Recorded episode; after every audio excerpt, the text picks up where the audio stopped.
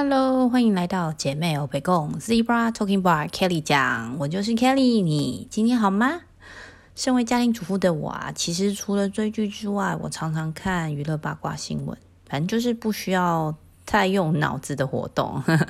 然后啊，最近台湾有一个新闻，很多人讨论，是一个女登山家为了筹募自己登山的资金，然后她好像就疑似跟有妇之夫一起泡温泉，然后接着就屋漏偏逢连夜雨啊，很多其他的网友就开始质疑这个女登山家的一些登山记录啊。然后又是一连串的话题，我觉得这个女登山家的人脉真的很广诶，她认识好多人哦，所以果然要成大事就要承受各种的压力，希望这一切能够水落石出。毕竟没有人希望背着小三的名牌吧，而且大家也都希望每一个人的家庭和乐圆满幸福。然后啊，就是因为这个女登身家的梦想是她希望在沙。他自己三十岁之前呢，登上十四座八千公尺的高山，让台湾被世界看见，听起来很不赖，很了不起。因为我这个人不爱登山，因为我非常怕虫。我小时候做过一个很可怕的梦，梦到我跟我的家人去爬观音山，然后看到一整个树上爬满了跟手背一样粗的蚕宝宝，蚕宝宝。吓死我了，所以我真的非常怕山，然后我也非常抗拒去爬山。只要进去山里面，我都会有一种非常紧张的感觉，可能就跟某些人有那个密闭空间恐惧症那样的感觉很类似吧。好，所以呢，就因为这个女登山家讲到那个十四座八千公尺的山嘛，所以我就忽然间想到，诶，去年我在 coach 一个印度裔的男生啊，他那时候在律师事务所工作，但他就很希望自己能够有勇气去做自己的新创。那某一天在咨询的时候呢，我就问了他，为什么他这么想要创业？他的 motivation 动机到底是什么？毕竟在律所工作，薪水又好，然后嗯，又有很好。很好支撑啊，然后他就回答我，他这个。呃，这部纪录片《勇闯世界十四高峰，挑战不可能》。然后那时候他讲英文嘛，英文就是 Fourteen Peaks, Nothing is impossible。那就是因为这个纪录片就激励了他想要创业的这个梦想。那他们有些共同点跟主角，因为他们来自一个比较贫困的地方，所以他也希望用自己的不平凡，让世界看见他的家乡，也能改善他在印度家乡的一些生活水准。听起来就是很 赞，所以我也很。被激励到。那前几天我就看完这部片，我也真的非常认同这部非常热血的纪录片，所以想要跟大家分享推荐。那大家就可以去 Netflix 上面看一看，也许也可以激励你我做一些事情来改变这个世界啊，哈哈。然后我大概讲一下这个纪录片的内容好了，主要是一个尼泊尔人叫做 Nirma Puja，大家叫 Nims。那他立志呢，要在七个月内爬完全球仅有的十四座八千公尺高峰。那 Nims 呢，他为了这个梦想，而且其实不是梦想，大家都觉得他很狂妄。他放弃原本在英国的稳定工作，而且他还是他们家经济支柱。所以当他提出这个想法的时候，他还要募资。然后可是大家都不看好他嘛，就觉得根本就不可能。所以 Nims 呢，就故意把这个想法命名为 Project Possible 可能计划。所以我觉得这还蛮狂的，就人家不看好，我就偏偏觉得这可能。所以呢，想想我的这个 coach，他已经推荐超过一年了，我才因为这个八卦新闻想起来这个东西，我觉得真的很拍谢。好，如果你是第一次听到我 podcast 的朋友，这个频道是我自己对生活、健康、家庭主妇、熟女话题与职场五十三的分享。若是在 podcast 另一端的你也想一起交流或是分享任何有趣好玩的话题，也可以留言给我。希望我 podcast 也希望你能在 Apple Podcast 给五星评价，我会很感谢你的。那我们就开始吧。如果你们有看纪录片的话呢，我觉得我们可以先来聊聊这十四座高峰。因为看纪录片的时候，我根本没有时间去记这些非常难念的山的名字，哈哈。第一个可能大家都知道，就是全世界最高峰圣母峰，有些人会叫它珠穆朗玛峰，海拔是八千八百四十九公尺。对比台湾最高峰是玉山，海拔三千九百五十二公尺。它是两个玉山还更高，然后之前学校有学到啊，因为地球大气层在垂直方向上可以分为对流层、平流层、中间层、热层跟外层嘛。那对流层比较靠近我们，那一般的中型民航飞机的飞行高度大概就是八千到一万二公尺之间。那这个高度就是平流层，飞机比较省事，所以他们就是在飞机的那一层在在爬山。然后其他的三啊十三座高山依高度啦，有最高到最低的分别是乔戈里峰，也就是大家比较常叫它的就是 K two 峰，然后干城章嘉峰、洛子峰、马卡鲁峰、卓奥友峰、道拉基里峰、马纳斯卢峰、南加帕尔巴特峰、安纳布尔纳峰、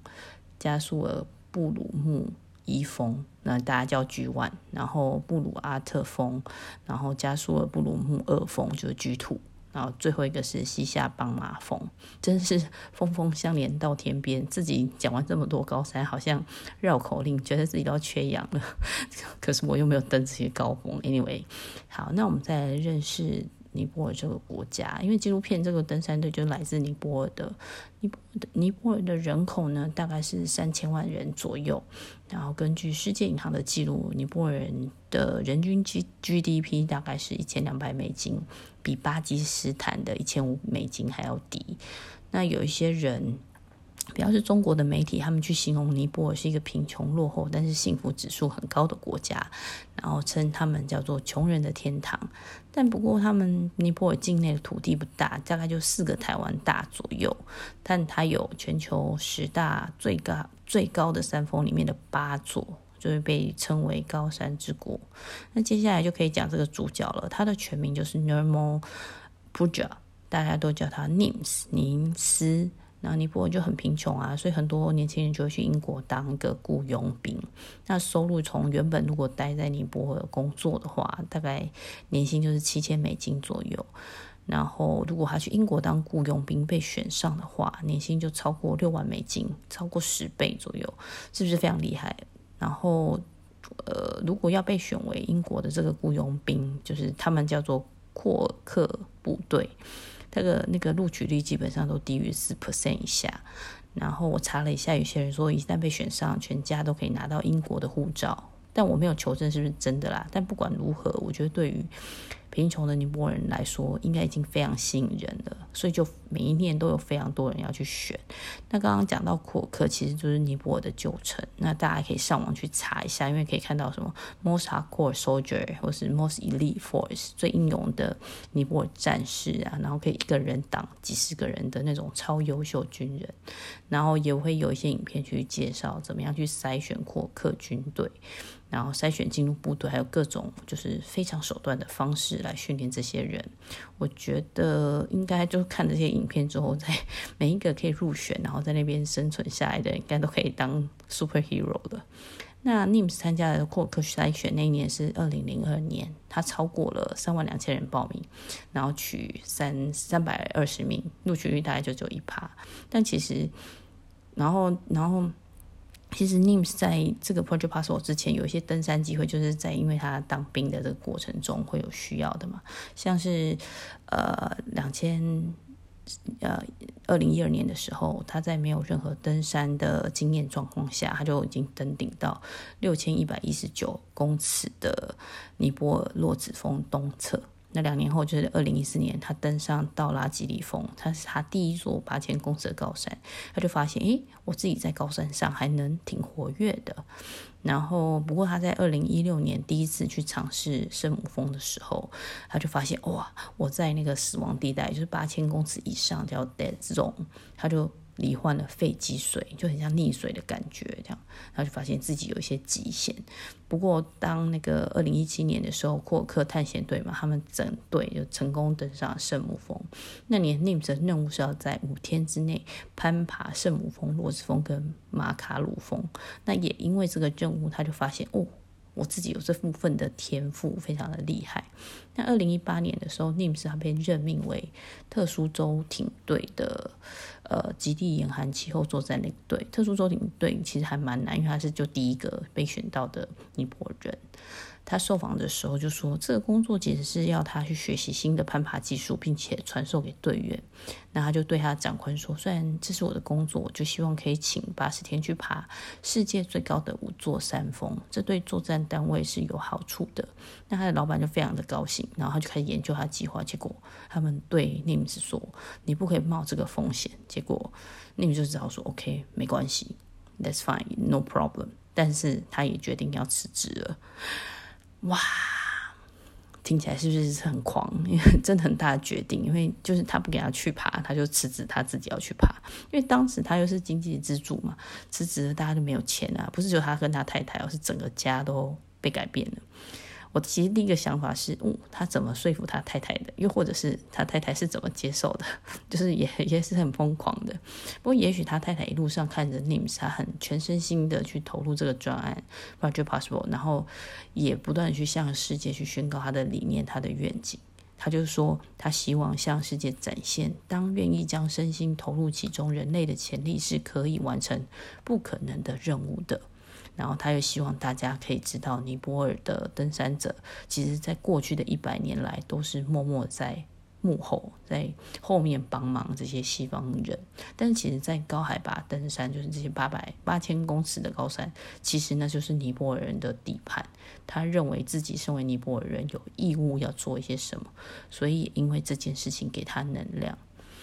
哇，听着他讲的话，我觉得应该在心里面，应该大家都会觉得非常的嗨吧？觉得哦耶哦耶，所以我自己的心里面也觉得太好了，Go Go Go！就我刚刚背景讲了好长。NIMS 在纪录片里面有说到，他在阿富汗任务受到重伤之后呢，复原的过程中，他开始觉得自己也许应该要找寻自己的战场，自己真正想要奋斗的目标，所以他就选择了登山。那靠着他自己精心锻炼的体能，然后设下目标，筹的款项之后呢，他其实就立刻跟尼泊尔的学霸登山家们。就是组成团队一起出发，然后在短短的六个月又六天内就攻上了十四座八千公尺的高峰顶端，甚至还有一次是带着前一晚狂欢后的宿醉一口气登峰。在播放宿醉登山的片段的时候，我几乎以为他要挂了，或者是他会挂，或者是有什么 lesson learn。但这一段真的就是因为他的天赋，他的身体体能的恢复能力非常的强，就好像他是命定必须要去做这件事的感觉。而且他竟然完成了，虽然看起来很狂妄，台语叫做 cos 哈，但 NIMS 就是在每一个挑战中都不断的去学习，不断的进步，所以他可以很快的评估可能的风险，在很短的时间去做决定。我觉得这就是在挑战人类的极限，创造不可能的奇迹。那他自己就讲了，你活在当下，并不表示你没有做足。风险评估，勇敢与愚蠢只有一线之隔，是活在当下和自杀的行为。我希望能够活得久，以享受当下。那二零一七年的时候，因为他第一次跟库尔克探险队在五天之内完成了圣母峰、洛子峰跟马卡鲁峰嘛。那在二零一九年的时候，他自己在做自己的 Project Possible 的时候，重返这三座高山的时候，他跟他的团队只花了四十八个小时又三十分钟就完成了。非常的强。那顺便讲一下，尼泊尔的雪巴人就 Sherpa，他们是非常熟悉当地严酷的山形地貌，然后跟环境，所以而且他们都是拥有优越的体能的，所以就成为很多就是外国登山队的一个好的助手。那大家最近听到那个女登山家，其实也都是靠着雪巴人的能力来协助自己的登山活动。那在这部片上映之后呢，NIMS 的团队也成为，也有一些是成为了后起之秀，像是 Mingma Devi Sherpa，他是今年三十出头，是攀登所有十四座八千公尺高山里面最年轻的一个人。那 NIMS 也自己说，那个 Minma David 是他的左右手，是他见过最强的雪巴人之一。那 NIMS 的团队现在帮他取一个新的名字，叫 NIMS Day。Day 就是 D A I，在尼泊尔语的意思是老大哥，这也是 NIMS 现在用的名字。然后还有他自己出了一本新书，叫《Beyond Possible: One Soldier, Fourteen Peaks, Life in the Dead Zone》里面的介绍。那除了他自己的本身体能很强之外，其实他在开始第一座就是这个 Project Possible 刚开始的时候，他钱其实根本就不够，但他就开始了，因为他认为。呃、，Project Possible 最大的条件其实不是登山，而是这个专案伴随而来，不断的需要去应付各种募资啊、社群网络，还有各种变化。这其实是心理的压力，就是很多很多的压力，这才是他觉得最大的挑战。然后，但我觉得他很谦卑啊，因为其实登山的过程中，其实就是低氧嘛，然后体力又不断消耗，很容易让人家失去意志。甚至有些登山家会有幻觉啊，然后他也不是只有一次的去质疑自己为什么要做这个专案，但他的心智能力，呃，让他就是继续坚持下去。因为我觉得，比如说好了，有些创业家可能会觉得，哎呀，这个心里面的压力，我们也是一样啊，创业也很难啊，没什么的。但是我觉得身心俱疲的状况下可以做到，我觉得真的非常厉害。因为你看，创业的人。成功的已经很少了，可以完成十四峰、十四座高峰挑战者，现在也不到五十个人啊，对不对？真的不容易。那我自己其实是一个抗压力不太高的人，我很怕争执，很怕冲突。很怕压力，很怕不好，很怕很多东西，反正就很懦弱那种。所以我觉得可以有勇气去面对这些高山，甚至启程到基地营的每一个人，我觉得已经是很强的人类了。能够完成这个挑战，就是神的等级，就是展现他们身心的强大。好像就什么都不怕，你只要能完成这件事情就很厉害了。毕竟我觉得登山就是你知道，脚一滑就掰了。面对大自然，我们人根本就很渺小。然后我有看到一个采访，记者就问 Nims：“ 哎，你生日快到要怎么庆祝？”就 Nims 的回答非常有趣，他说：“我从来不庆祝生日，因为年纪只是一种心态，一种让自己认为自己变老，并以此为借口的方式。”我的老天爷啊，这也太酷了吧！这个回答，因为我最近才一直想说，我要去做电波医美之类，觉得自己很老，好像应该要顾一下，所以听到 Nims 的说法。毕竟，因为他年纪小我一点点，我就觉得是不是我自己一直在找借口？好，离题讲回来。然后在 Project Possible 原本计划是七个月要完成十四座高峰，结果他六个月又六天就完成了，而且同时间打破了许多世界登山纪录。然后 Nims 又忽然变成家喻户晓的登山专家、激励演说家。那现在还有提供万两万的 coaching 哦。啊，顺便讲一下，就是 Project Project Possible 结束之后呢，Nims 其实就带他团队在二零二一年一月十六号的时候，成为史上第一个成功在冬天很冷很冷的冬天登上世界第二高峰 K2 的人。哦，这是另外一个世界纪录，我觉得太强了。那记者就问他，哎，你还要做什么挑战？他就说，嗯，还有很多可能性，Let's wait and see。好，那我也会把一些就是我查到的资料跟相关链接分分享在资讯栏，那有兴趣的朋友可以参考看看。在这部片的最后一小段，Nims 要完成这个开始一开始没有人相信的创举嘛，然后因为他成功，就非常多的媒体报道，但自己 Nims 自己讲哦，如果这是西方或欧洲探险队达到的成就，新闻的声量会比现在大超过十倍。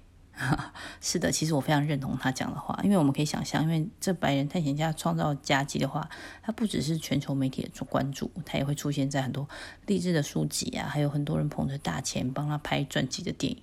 那 Nims 现在其实算已经管成就是转为英国籍了，然后我觉得他应该也算幸运了，因为他出身过客军人的身份嘛，他会讲英文，所以就增加一些能见度，不然 Netflix 还是以盈利为导向的，对吧？整个 overall，我觉得就是不管是白人优越还是什么种族歧视，我觉得现在这个世界有一些主流的观点，但是因为 Nims 这个 Project Possible，我觉得可能有更多被激励的人会站出来，不管是为自己，或者是家庭，或者是国家去发声，未来的主流观念可能就会被改变，那我们就可以创造新的世纪，改变这个世界。所以呢，也想跟大家分享，我觉得很有收获的地方。第一个就是 Nims 的超强恢复能力，这个有玩游戏的人可能觉得很懂吧。登山低氧的状况下，体力消耗速度会比平地还要快。然后 Nims 在应对高海拔或者是从高海拔恢复的能力比一般人来的快速，这就是他的天赋。再加上因为工作关系嘛，受了非常多训练，应该也会帮助他非常多。所以不只是我们从测量仪器看到生理的恢复能力，其实我觉得从他母亲生病的那部分那个纪录片里面观察到，他在自己的心理方面的恢复能力很强。因为每一个人面对自己的生命啊，或者是亲人的生命，或是任何人生命啊，其实都是非常脆弱的。比如说，哈，他他那时候从呃甘城张家峰。下来之后，他下山在峰顶下一百公尺，发现另外一个极度缺氧的登山者。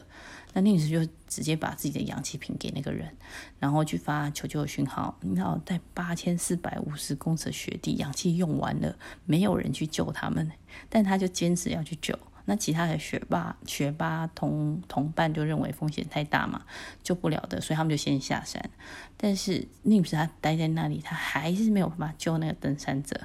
然后打电话给他的太太，然后表达他情绪，他就自己整理好，就继续慢慢下山。不过因为他缺氧已经太久了，他开始有那个 HACE 的的 H A C E 的那个症状，他就非常的害怕。HACE 就是那个呃高山高海拔的脑水肿。然后他就很害怕啦，他就想他赶快下山，然后过程中他还遇到另外一个有黑色登山者，然后最后非常身心俱疲的回到四号营地，他就开始不断去质疑他的计划，但也因为自己的梦想啦，我觉得这梦想非常强烈，然后他真的非常想要让全世界人知道他的热情，想要让全世界知道人类的极限，让全世界知道人类无限可能。那他就非常很快诶，就是去恢复自己的身心状态。就算是没有钱，他还把自己的房子拿去做二胎贷款，然后继续冲。就他恢复能力非常的强。像我这种平凡人，我说我自己的经验啊，还有其他人，我觉得很多时候我们遭遇挫折的时候，会有低潮期啊，会情绪啊，可能我们就停在那里了，没有办法思考。因为我觉得这是一个身体非常自然的保护机制，然后我们会慢慢从创伤中去自己疗愈自己。然后疗伤，多半大家可以体理解或是包容啊，就给他多一点时间。但你知道，伤口可能有的伤口很快好，有的很慢。那我觉得心里面的创伤啊，其实比较慢的。很多人就隐藏之后就会爆炸，对不对？其实很难讲的。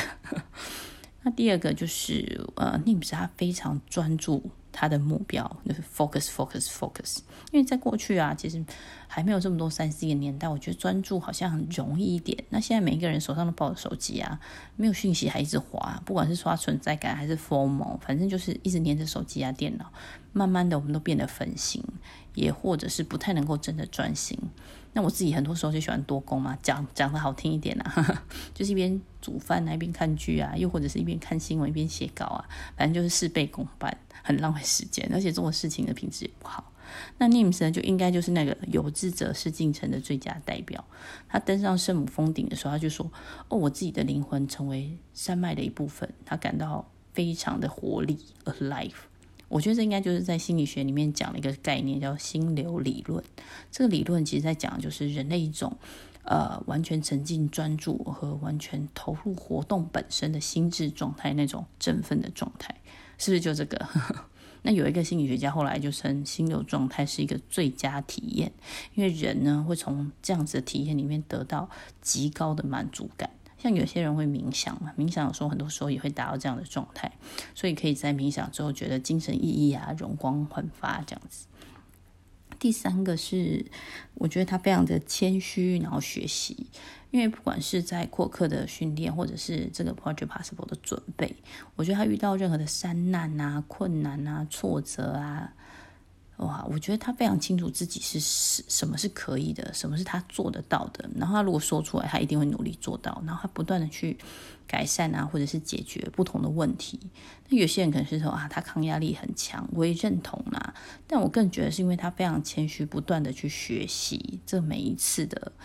挫折。然后不断的去进步，然后去成就自己想要做的事情，成就他自己远大的梦想。那他也知道这个梦想非常的不不容易，所以他更要继续努力，更要继续进步，不断学习，不断的进步。那他在他的 social media post 里面就有这句话：“I won't always stay humble because my humbleness depends on your attitude, but I promise I will always stay hungry and disciplined。”是不是很赞？一讲讲很久，因为讲一讲讲很久。从我眼中看到是 nim，他完美的去掌握自己的天赋啊，就他的 super power，他专注在自己的呃想要做的这件事情，不断的去学习进步。终于成为一个令人钦佩的人，我自己也非常被激励，因为我也希望我能够透过自己的能力去帮助更多的人，让更多人发现自己的天赋，找到自己的自信，